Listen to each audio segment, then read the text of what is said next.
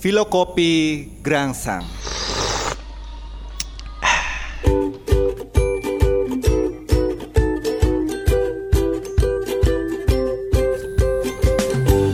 Filokopi ngomel.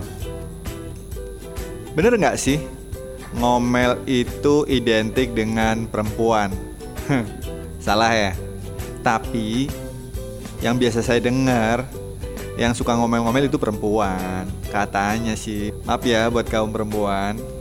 Bisa aja ngomel itu dari ibu ke anak-anaknya atau istri ke suaminya bahkan cewek ke pacarnya.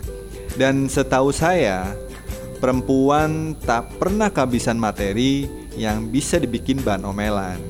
Dari rambut kita yang udah gondrong atau mungkin kita lupa cukur kumis dan jenggot. Pakaian gak rapi. Keluar rumah pakai kaos singlet. Pergi gak kasih kabar. Telat makan. Tidur malam begadang. Kalau dicermati Dari semua jenis omelan itu Sebenarnya ada baiknya juga sih Mengajak kita untuk lebih peduli sama diri kita sendiri Dan bahkan bisa membuat kita lebih disiplin dan katanya suara omelan itu bisa ngangenin loh.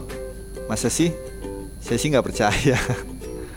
Coba aja suatu ketika ibu atau istri atau pasangan kita dengan tiba-tiba berhenti ngomelin kita dan mereka lebih pilih banyak diemnya dan membiarkan kita mau ngapain aja terserah. Eh alah, kayaknya dunia mendadak terasa sepi ya. Dan yang lebih parah lagi, kalau ternyata berhentinya mereka ngomel itu karena sudah lelah dengan kita. Dunia tiba-tiba hanya menjadi ruang kosong, rasanya hampa.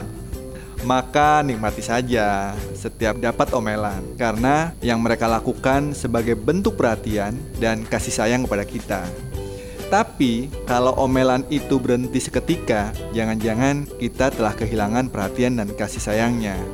Nikmati dan terima dengan tulus, karena omelan itu adalah suara terindah yang bisa dihasilkan oleh makhluk di bumi ini. Sekian dari Gerangsang, salam filokopi.